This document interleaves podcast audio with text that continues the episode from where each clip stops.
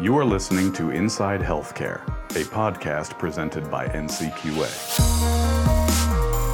Hi, everyone. I'm Matt Brock. Welcome to another edition of Inside Healthcare. And this one is a special one. Today, our public policy vice president, Frank Micciche, interviews the one and only our president, Peggy O'Kane. It's a first time appearance right here on Inside Healthcare. We know we enjoyed it. We hope you will too. All right. Well, Peggy O'Kane, president of the National Committee for Quality Assurance, it is a pleasure to be co hosting, I guess, your first podcast with uh, Inside Healthcare, NCQA's uh, podcast, burgeoning podcast, up to uh, 14, 15 episodes now. And we intend to meet with Peggy at least quarterly to get her observations on all things healthcare and healthcare quality. Uh, it's an exciting time. I guess it's always an exciting time in healthcare because things are always changing. Um, one thing I'd like to start off with, and that maybe uh, try and make a regular feature of our podcast, is just sort of a quick tour around the headlines and um, get your take on it, okay. uh, on uh, items big and small. Mm-hmm. A couple things came up today as I was thinking about what we might talk about for headlines.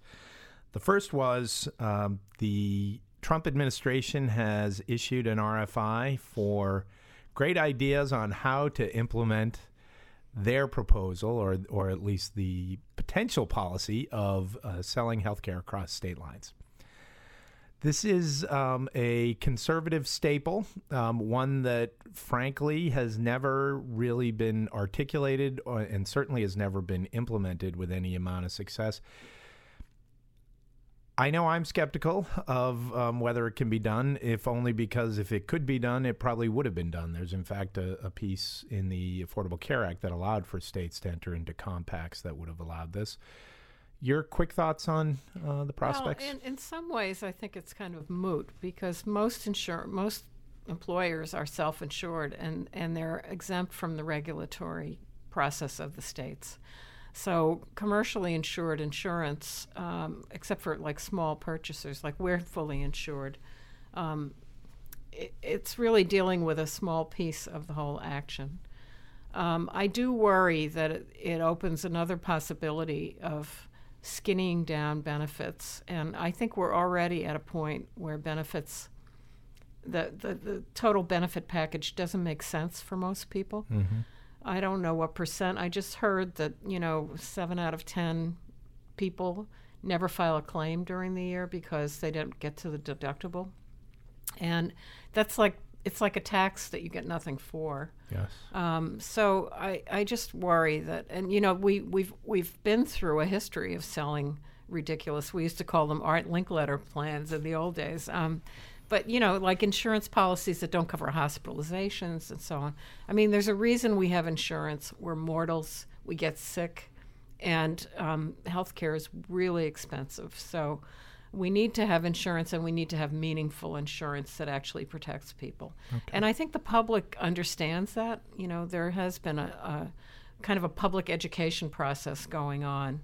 Um, people do get it that you know why am I paying for, or why is my employer paying for this insurance and I never get coverage? Sure. And that's certainly been part of the debate in terms of the ongoing uh, feasibility of the Affordable Care Act and mm-hmm. some of the plans that are being offered on the Obamacare exchanges. Mm-hmm. Um, another quick headline I wanted your uh, thoughts on the Judiciary Committee in the House is holding a hearing on uh, how to promote competition in healthcare, or maybe more uh, to the point, where we are in terms of promoting competition in healthcare.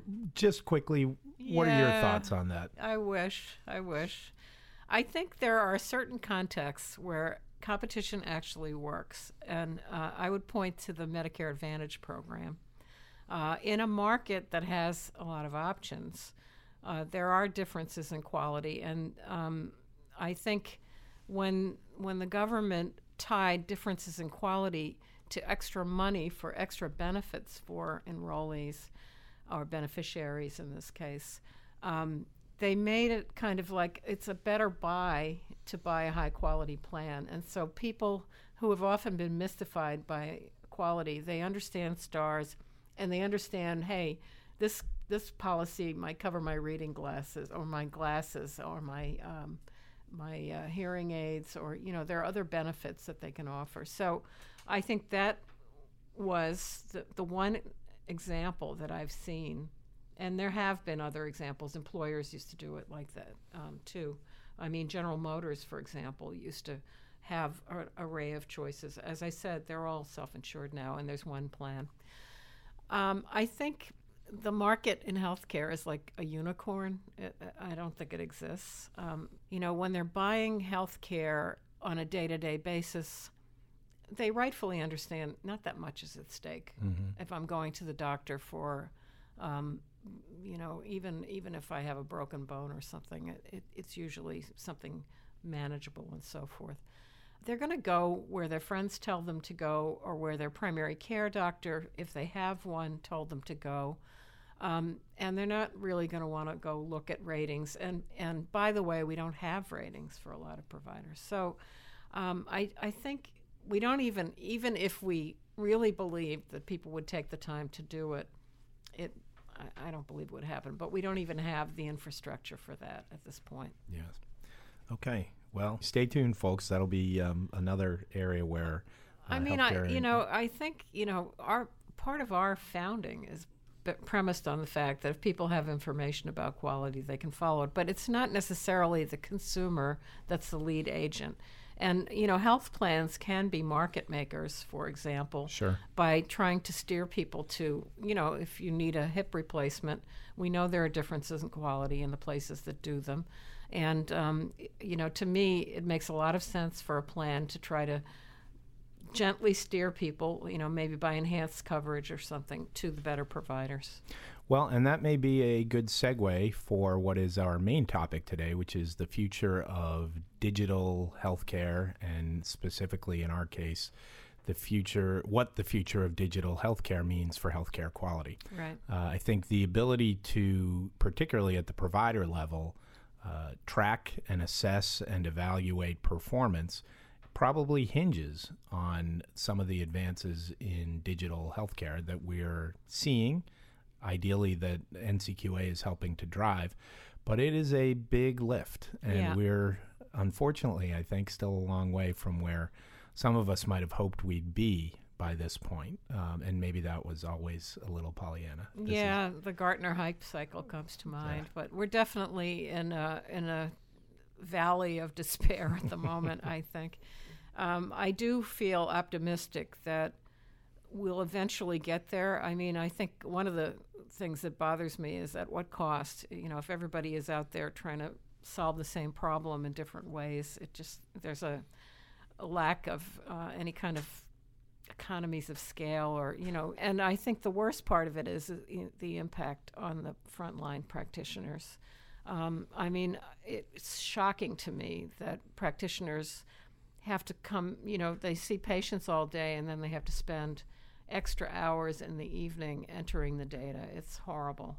Um, and it doesn't need to be like that. So, and that's sort of the double edged sword, I think. Uh, the uh, promise of digital healthcare, of introducing technology to healthcare, has been that actually things would get easier, um, that we'd get focused on the yep. most important items, that we'd be able ideally to pull uh, information from existing uh, records, or at the very least, not create new data entry requirements as mm-hmm. part of it.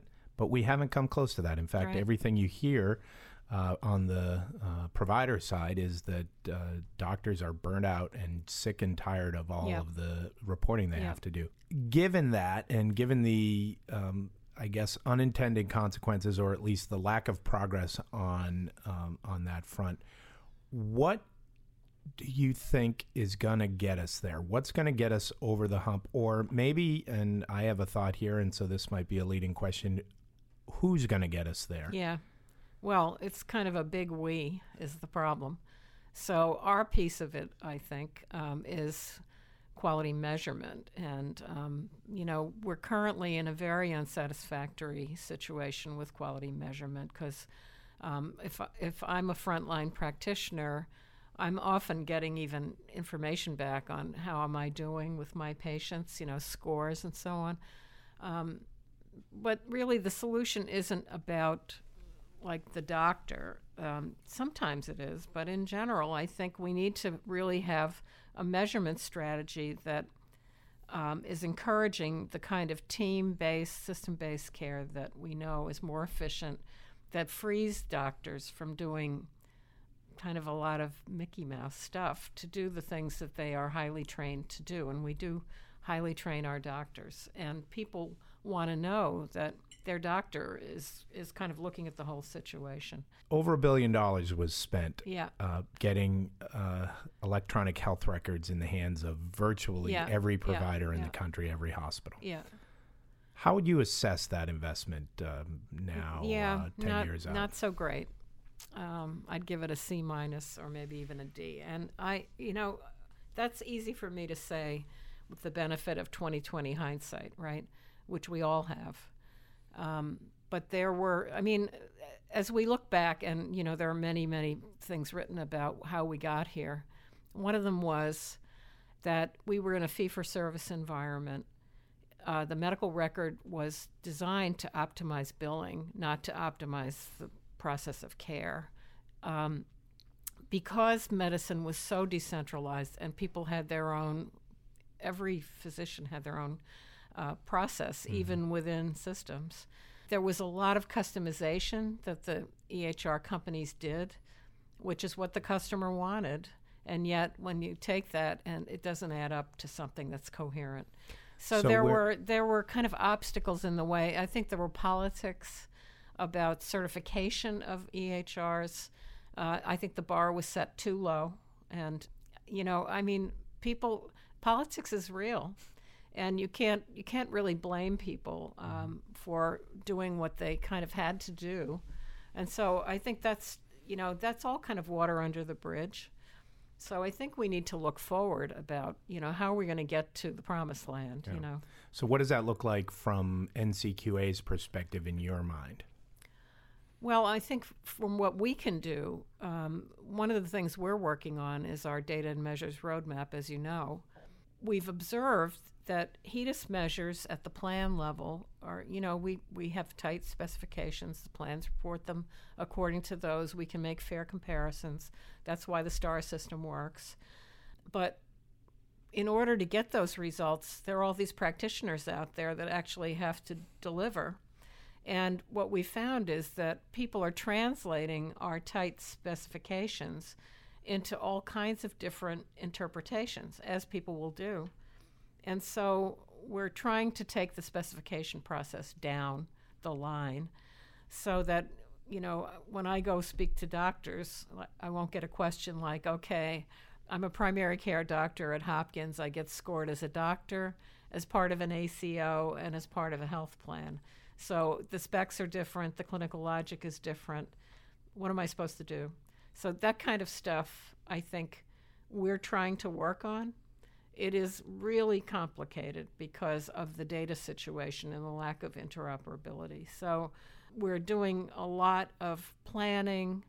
We're talking to customers, uh, you know, talking to health plans, talking to people in delivery systems, and it is a it's a daunting journey, but it has to be taken. So I feel good that we're trying to walk up to the challenge, but we're going to need help from plans, from uh, leading delivery systems that want to really kind of help us pilot these things. We're going to have to do a lot of listening, and we're planning to do a lot of that. And where we wind up may be a little different than where we think we're going at the moment, but I'm kind of used to that. That's I was going to say that's a basic lesson I would imagine of the it remarkable journey you've had through healthcare. Whoever said don't get ahead of your headlights, that's brilliant. and yet your headlights don't shine very far into the future. but you'd be lost without them. Right. Uh, so let me ask along those lines of who, uh, you know, the large we as you described it, and who we need help from or need to listen to. ONC in particular has recently been uh, driving hard on the issue of Yeah. um, data availability, interoperability, and visibility. I guess access to data, and that can can be at the patient level. I think that's an exciting, if um, somewhat um, uh, long journey that they're launching. Yeah. Uh, the idea that folks can control their own healthcare data that comes with all sorts of complications, but Yeah. it's something people are um, at least uh, interested in advancing. Um, but they have also uh, attempted to open the some of the uh, data that's been under lock and key as a result, in some cases, of the EHR systems that were set up Right. um, uh, back in uh, when that money was flowing from the feds. So uh, ONC is is pushing on that front. Do you think it seems to me that CMS as uh, a leading, if not the leading payer um, in this in the, The healthcare leading payer, no yeah, question. Yeah. uh, as the leading payer in the healthcare market, has a unique role. And yet, all of the things you mentioned in terms of politics and pressure and the various constituencies involved in moving to this digital healthcare future uh, are very real for them. Yeah. So, how do they balance that? And if you could wave a magic wand and maybe alleviate some of those realities or pressures, um, what would you love to see them do that would really move the ball forward here? Well, I think immediately of the Center for Medicare and Medicaid Innovation and kind of piloting kind of ideas that look like they might be able to be breakthrough. Um, you know, I think I'm pretty convinced that we could find some plans and some uh, delivery systems in the same locality that might be willing to go on this journey with us, um, but it'll be expensive, and so we're hoping to find some money. and and that's another balancing act, right? Is uh, how do you encourage the leaders and take advantage of their energy and uh, capabilities in this area, while acknowledging that it is going to take a long time to bring the whole system to a point where we can get reliable national Right. um, uh, benchmarks uh, or or even capabilities in place to do this. Yeah, I mean, I think you have to resign yourself to the fact that you you have to create a path for those that are capable of moving forward. I think that's going to happen anyway. Um, we all know that the big tech companies are all looking at the juicy money that's in healthcare and trying to figure out their play. And um, so healthcare is going to look different in five years, I believe, radically different. And um, it'd be nice if, if CMS could. Uh, conv- I mean, I think CMS has to walk a really hard line. And so they have to see if they can help some people kind of chart the course, really, although there isn't one course um, towards the future. But what we have right now is really not working. And it seems to me, and, and I'd be interested to hear your thoughts on this, that among the concerns, and probably one that is a little lower on most people's radar, is the accuracy of the data we're getting. Yeah. So we uh, can report, and you know, I think the focus has been on getting everyone to a point where they can report, whether that's getting them the EHR or teaching them how to actually uh, pull information out of that and report to whatever Yeah. entity. But then the second question, and maybe the more important one, is: Is this data real? How do we know it's real? It's a big concern, as you know. I mean, I mean, I think NCQA. You know, when we started with HEDIS, it was like, you know, okay, just report anything, and and we'll take it. Um, and then we started to hear stories about what people were doing to get to good results that really had nothing to do with improving care, but had to do with running multiple samples and you know, kind of stuff that you know. Once we heard about it, we said we have to have an audit process. And so we invented an audit process working with, you know, we have a whole range of auditors out there who are really smart about this stuff and who have helped us evolve what we think is actually pretty good state of the art program.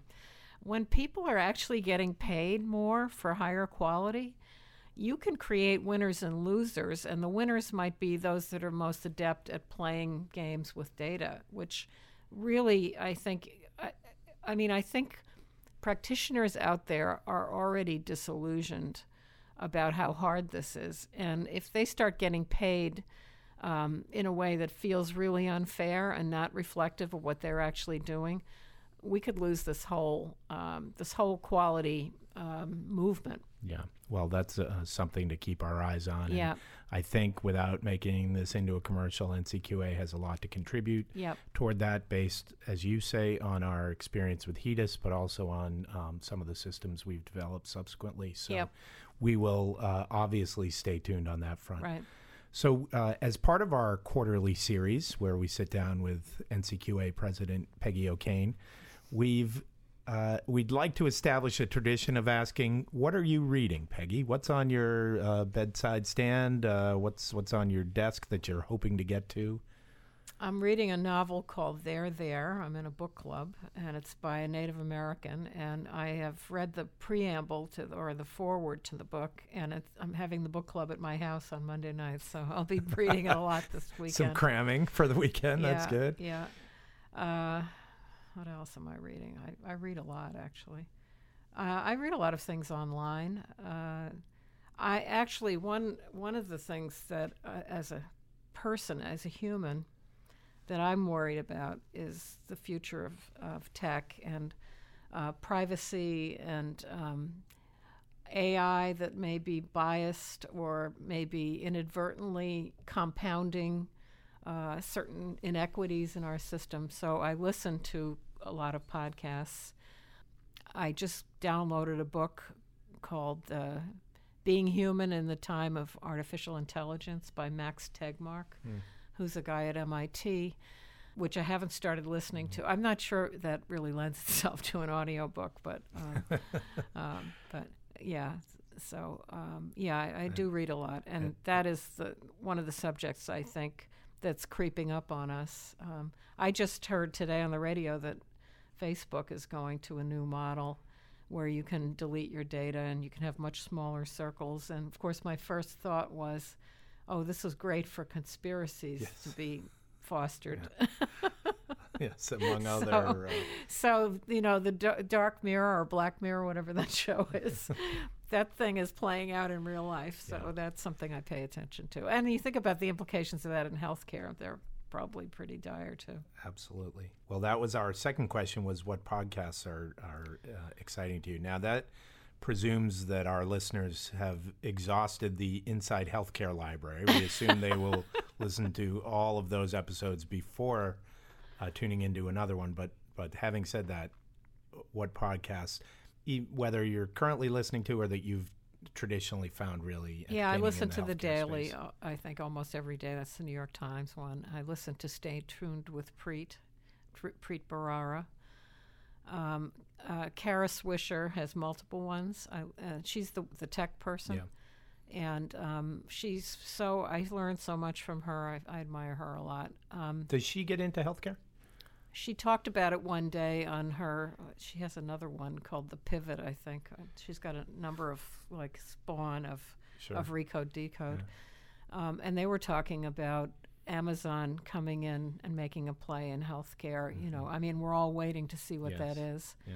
Uh, what they painted was kind of a scary scenario where they were going to come in at the low end um, with these kind of um, plans that have skinny benefits and so forth, which would be more appealing to young people Yeah, and so forth. So, commoditize it. Yeah, and- yeah. and as they've done Yeah, with other yeah. uh, industries. Yeah. Interesting. Mhm.